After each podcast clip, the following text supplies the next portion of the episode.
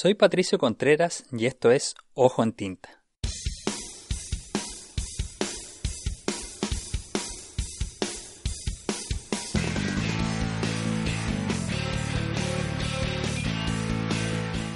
En septiembre de 2019, mi compañero Pablo Espinosa se enteró que el ilustrador y periodista Joe Sacco vendría a Chile para participar del séptimo encuentro de ilustración y cómic que se realiza en la comuna de La Reina en Santiago.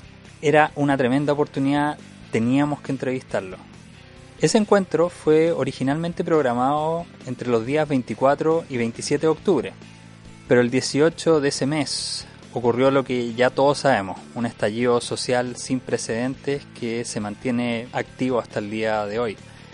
El encuentro de ilustración fue postergado una semana y Joe Sacco coincidió con la efervescencia que se vivía y que aún se vive en las calles.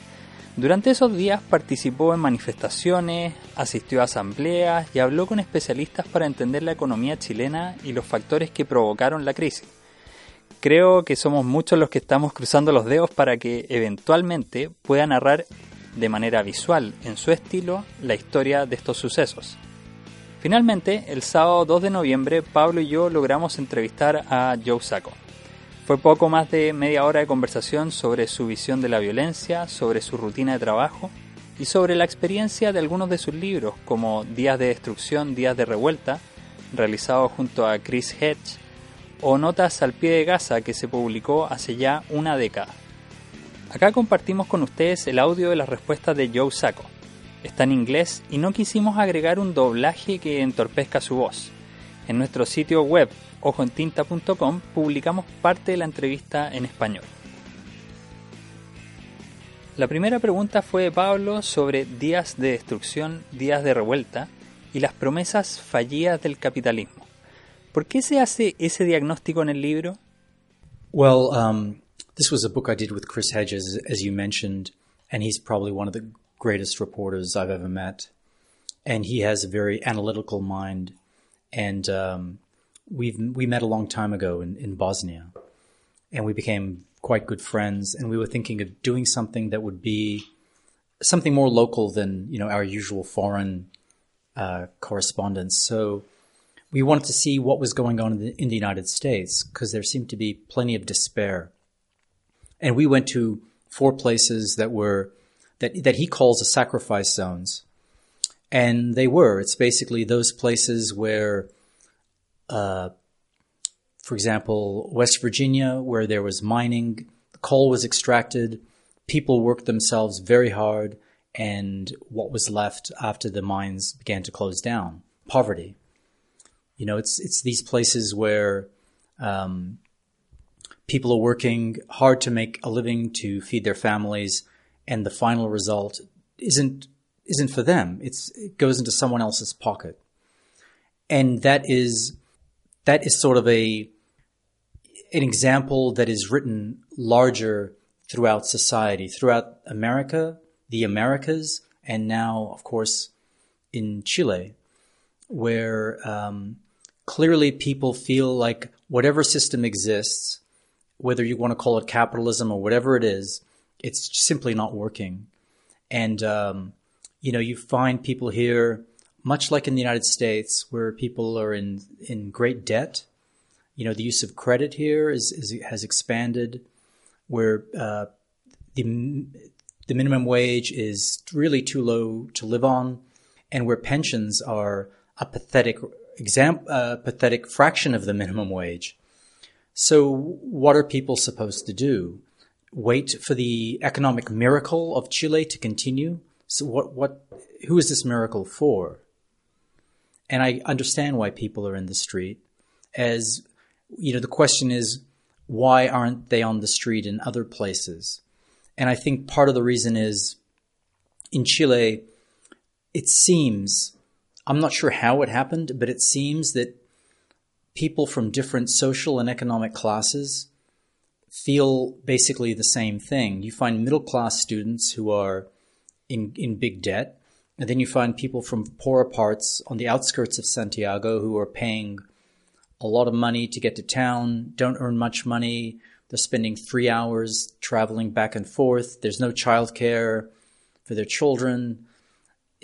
all these things are, you know, showing that all segments of society except the elite are suffering. And for some reason, it's understood now that everyone is suffering. In the United States, a lot of people are suffering from many classes, the middle class, the, the poorer classes, but they haven't found that solidarity yet. Because in the United States, there are many more things that divide people, that can be made to divide people. That's what, that's what the elites do. They figure out a way of, okay, it's the immigrants, that's the fault. Or wouldn't you rather talk about abortion? Or, you know, or isn't it, they, they would rather make an issue of things like gay and lesbian rights you know, it, it seems obvious that gays and lesbians should have rights, but they, they want to make an issue of it. Now, maybe you should think about this again, or isn't this against the Bible? You know, they're just ways of distracting people from these very, from their common causes. And maybe in Chile, you've begun to discover the common causes. Ese libro, agregó Pablo, muestra muchas historias de descontento, una de las constantes en la obra de Saco que aporta múltiples perspectivas. ¿Cómo elige esas historias? Well, like anything, you, you go to a place and you find some people who uh, know know the communities. Perhaps it's a priest, perhaps it's a social worker. You you you can through these people um, they can guide you to people who would, would make good examples for your stories. That's it's sort of general journalistic practice. It's uh, it's harder to go in blind and just start asking questions. It's better when, especially in a community that you're not you're an other. You're you're not you have a different color skin or you're from another background or class. It's easier when you have someone from that community who can introduce you. Joe Sacco aparece en su trabajo como un personaje de labios gruesos y anteojos que ocultan sus ojos. En Días de Destrucción, Días de Revuelta no aparece, no es visible. ¿Cómo se toma esa decisión? Well, I felt Chris uh, Hedges was writing most of the scenes that would sort of describe our movements. Most of the things I was doing was um, just taking someone's testimony, their an, an interview with that person, and just drawing it. There was there was really little need for me to show the interactions um, because there was a lot a lot of things I wanted to cover, and uh, I always think those interactions are interesting. But in this particular case, I felt like the prose the prose was setting up those scenes. I didn't need to set them up myself. Do you know what I do you know what I mean? It's like the, the prose, what Chris was writing was creating the background for those individual stories and the testimony spoke for itself. Los viajes de Joe Sacco suelen ser a países en crisis, que están en conflicto o que están intentando superar un conflicto. ¿Cómo se prepara? ¿Cómo es su rutina de trabajo para registrar lo que ahí sucede? ¿Escribe y dibuja en el mismo lugar? Esto nos respondió. Well, you prepare by reading as much as you can about the subject and, and learning uh, about it, though that's never enough. I mean, it's usually one tenth of of what the reality is. It's only when you're on the ground that you begin to really understand something of, of the situation. So I prepare in that way, but then I always try to find someone who can be a guide somehow. Like, like a fixer? Or not necessarily. not usually a fixer, because a fixer is usually very professional. And as good as they can be professionally, they they're sort of a, they're sort of detached. So I usually try to find someone from the community. Their English for me might not be as good as a professional fixer, but what they what they don't have with the English language, they usually have with contacts in a community, and also they they're usually people who are well trusted in the community. So when you're with that person, it helps people trust you. So I find that really important. Um, I take, I do a lot of interviews like you're doing now. Uh, I, I, behave basically, basically like a journalist, but I, besides the interviews, I, I write a lot in journals because there are many things that happen that are not interviews that are very interesting, like things that are happening on the street, some episode, you know, they're bulldozing a home. That's not an interview, but you go and you and you you I, I take I take uh, notes about that and then later put that into journals. So my evenings are, are often very long because after after all the reporting, I want to take down everything that happened in the day uh, in my journals. So it is usually an extra hour or so at the end of the day. I take photographs for reference so I can draw certain things. I seldom sketch. I'll only sketch if it's there's no other way to take a photograph. For example, some military position that you're not allowed to take pictures of the military position. You're with people, you don't want to put them in danger, so you I sketch. I, I draw the military position. Um, I collect all my material. I take it back home with me. And then I, I have a very long process of indexing my notes. It can take a long time.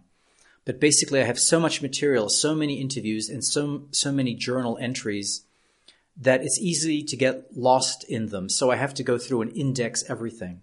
And are you digitalizing your notes or you just have them like physical form?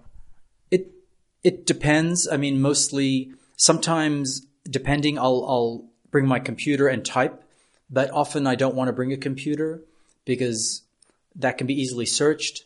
And so I will um, bring notepads and just write longhand. Um, and sometimes it's a combination of both. Um, so I, I, I, organize my notes. I spend quite a bit of time then writing a story. And then after the story is written, I'll begin drawing. And the drawing is what takes the longest time. You know, it could take months, it could take years. I just finished a book that took four years. So that's sort of typical. En un libro como Notas al pie de Gaza, Joe Sacco transparenta a su lector cómo se aproxima a los eventos, a las personas. Abre una ventana a su modo de trabajo y las complicaciones que conlleva. Le preguntamos cómo describe él su personalidad al conversar con testigos y protagonistas de sus historias. That's a hard one to describe. I mean, I think of myself as a generally friendly person. So that's that's what I bring. I bring my general friendliness. I I um I'm not a threatening person. I'm not a big guy. I don't have a big camera. So I'm generally pretty low key and I um it depends. I mean, sometimes you have to do interviews and you only, this is your chance and you have to talk about certain things. I would prefer to get to know the person a bit socially before I talk to them. It's not always possible, but those are usually the best situations. So, um, I don't know. You know, some things sort of cannot be taught exactly. But I think if you, if you approach things with an open heart, people respond to that. I just finished a book about Indigenous people in Canada, and a lot of people told me, you know, don't talk about this, behave this way, you know, it's like this with Indigenous people.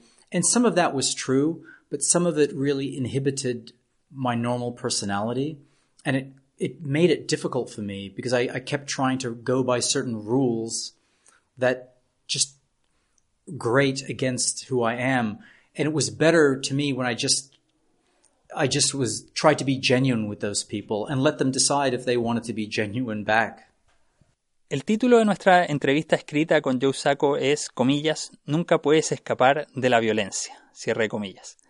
Su trabajo ha estado vinculado a zonas de conflicto, pero en los últimos años ha girado para poner foco en la violencia sistémica, en la pobreza, en la desigualdad. Esta fue su reflexión al respecto. Partly I wanted to get away from physical violence. I got I got really tired of drawing war zones. I got really tired of drawing bodies. I mean, if you want to know the truth. And I thought I would get out of journalism. In fact, I, I tried to get out of journalism in a certain sense. Then I realized, you know, I'm a journalist at heart. I like talking to people. And what was important to me, to me even now, is to have some project that isn't journalistic, that's somehow different. It, it sort of helps my psychology but the journalism remains important. And I, I've, the topics I've been looking at since are migration, uh, poverty in, in the United States. I've done stories about poverty in India and this book about indigenous people. But the truth is you can never escape violence. Like you're saying, there are other forms of violence. And if you take someone's culture, as they did in Canada, and try to erase it by forcing the children to speak only English, and hitting them when they speak their own languages, and you separate them from their parents and grandparents and communities for months and months at a time, uh, that's violence. It's a different kind of violence. There's no, it's harder to measure that violence. Usually, violence is measured in lives lost, people wounded, but there's poverty is a form of violence and institutionalized poverty is a form of violence. And I think people begin to feel that here too. You know, it's, it's a joke if someone is 67 years old and they're getting $140 a month for their pension and then they have to go back to work. I mean, how long are you going to tell people to stand on their feet and work? It's just, it's a form of violence. And, and really what it's about is like, well, we want to make a profit and sorry to you, but that's just the way it is. And that's freedom. For some people, making a profit is freedom because it's free. It's a free economy. It's free markets. And I'm not, I'm not totally against the market. I think the market has its place, but that kind of thinking, that kind of neoliberal version ends up hurting people. And the wounds can be psychological too. Why, the, why are so many Chileans on antidepressants? You know, why so Ameri- many Americans on antidepressants? Because their lives are made unhappy and really stressful. That to me is, is a form of violence. Hablamos también sobre sus referentes, George Orwell, el escritor francés Céline, Hunter S. Thompson. ¿Cómo influyeron en su trabajo como periodista e ilustrador? There are certain people who write in a certain way that is really liberating when you read their work. Hunter S. Thompson is one of those people. Um, you read his book on the American election of 1972 called Fear and Loathing on the Campaign Trail. Now, this is an old election, who cares really? But if you read the book, it's hilarious. And he's calling out bullshit when it's bullshit.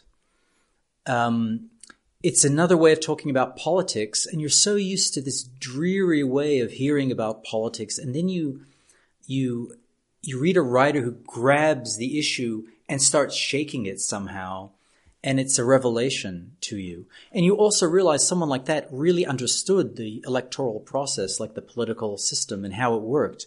He wasn't just making jokes. He understood it and he was tearing it apart that was pretty it's revelatory um, Céline in the same way. Now, Céline was sort of a notorious fascist in a way. He was he, he belonged to the Vichy French, but he's such a great writer.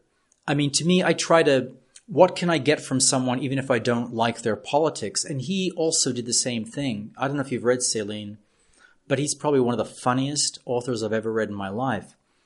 And he interviewed pretty much my writing style because he would he would be talking about something and would be um, describing it in a very funny way, but over and over and over, almost repetitiously, but not quite, separated by these ellipses, by three dots. Just these sharp phrases. And I, that's, I've brought a lot of that kind of way of writing, which I would say is more, it's, it's got a more of a poetic, um, it's got more of a poetic um, approach to it. And Orwell, to me, um, he, what to me he represents is, is a great integrity in all his work. Uh, the great books of his, I think Homage to Catalonia is a very good book, but also um, uh, Down and Out in Paris and London, which is about washing dishes in Paris in the 20s when he had no money at all, just the weird characters around him being really living the lower class life. And, um, and then he sort of basically joined people on the street and sort of tried to live that life. Maybe you could say it was a bit of slumming, but he really showed how people who have nothing, who are homeless, live. The other book he, he wrote was The Road to Wigan Pier, which is about uh, coal miners. And he lived, he, he took a room with coal miners where they would rent people would rent the bed. So you have the bed for eight hours and you're renting it basically. And just how people were living. These, these people who were also sacrificed for capitalism. You know, I mean, he, he got to the heart of something and he, he really tried to find out how people are living their lives, how they're trying to fight against these systems, and uh, how sometimes they're overwhelmed by those systems. So, also a great influence to me. Después de esta respuesta, Pablo replicó, en homenaje a Cataluña, Orwell se unió a los republicanos, tomó parte en el conflicto.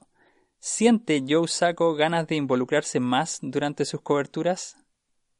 It's true. He, I mean, um, he literally picked up a rifle. He was in the trenches. He tried to kill fascists.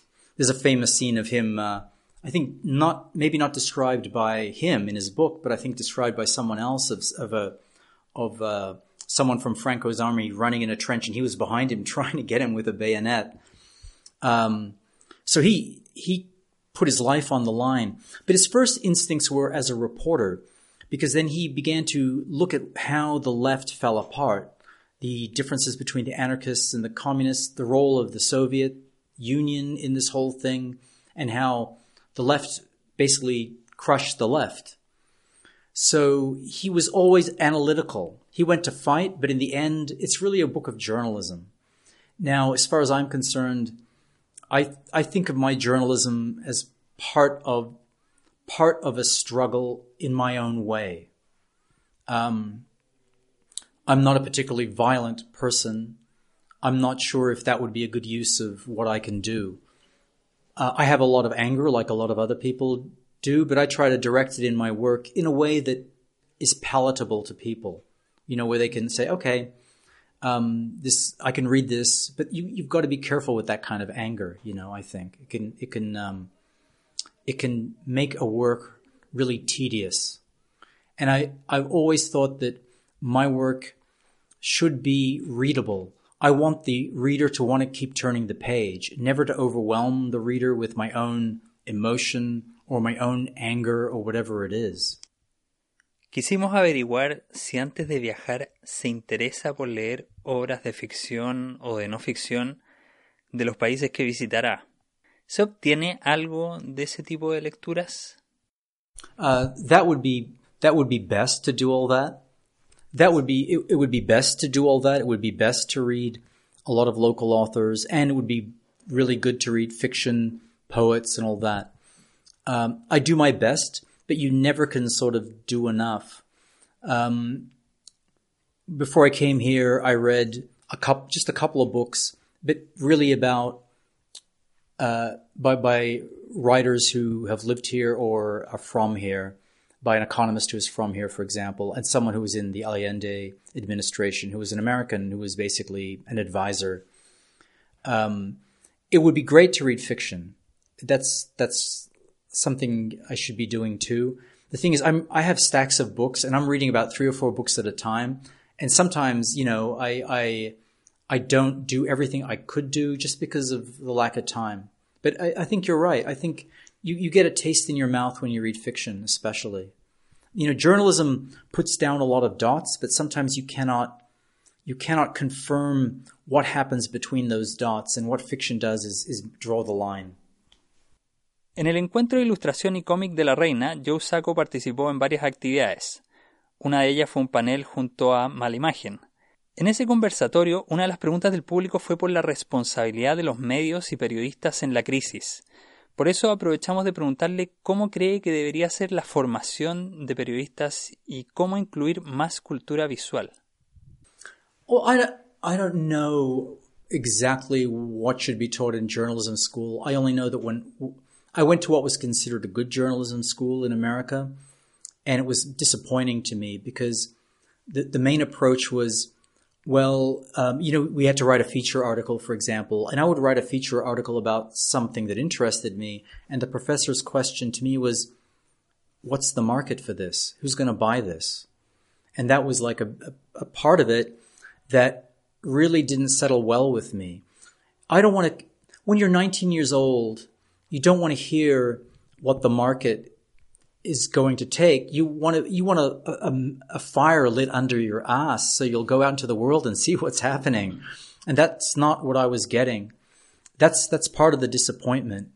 So I would, I would try to make journalists feel like, you know, this is a, this is a, a noble profession. It's an important one. It's one of the, it's one of the main pillars of a democratic society. You have a responsibility. You need to know what's going on with people. You do not exist to serve power.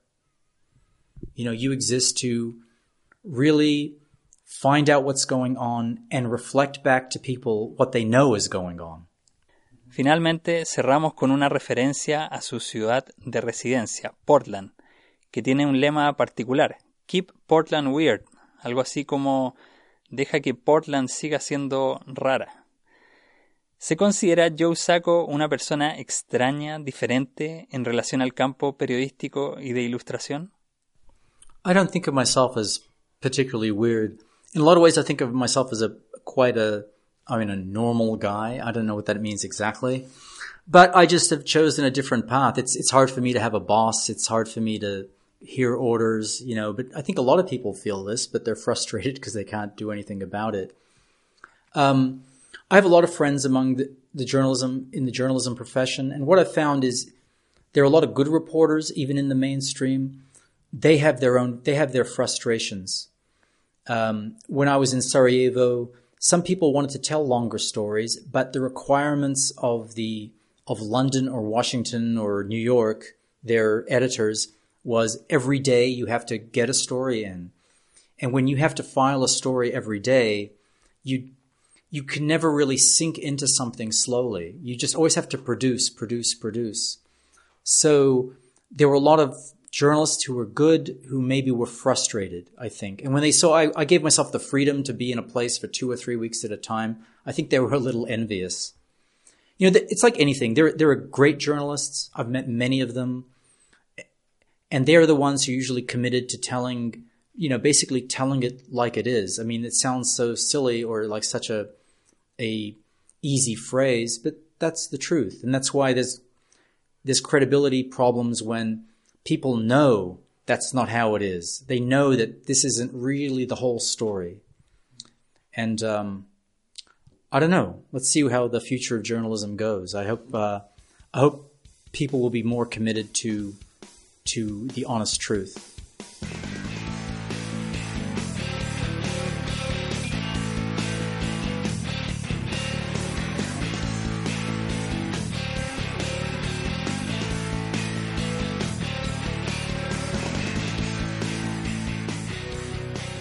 Esta entrevista con Joe Sacco fue realizada el 2 de noviembre de 2019 en la casona Nemesio Antunes durante el séptimo encuentro de ilustración y cómic en La Reina. Agradecemos a la organización del evento por gestionar el tiempo y espacio que tuvimos con el autor y a las editoriales Planeta y Penguin Random House por facilitarnos ejemplares de sus libros para preparar la conversación. Si te gustó esta entrevista, compártela Estamos en Spotify y donde escuchas tus podcasts favoritos. Si quieres, nos puedes seguir en redes sociales. Nos encuentras en Twitter, Facebook e Instagram con el mismo nombre, Ojo en Tinta. También puedes revisar nuestro sitio web ojoentinta.com, donde publicamos reseñas, entrevistas y otros temas relacionados con los libros y la lectura. Además, en nuestro canal de YouTube puedes revisar más de 100 entrevistas que hemos realizado para nuestro programa de televisión. Eso ha sido todo Saludos y buenas lecturas.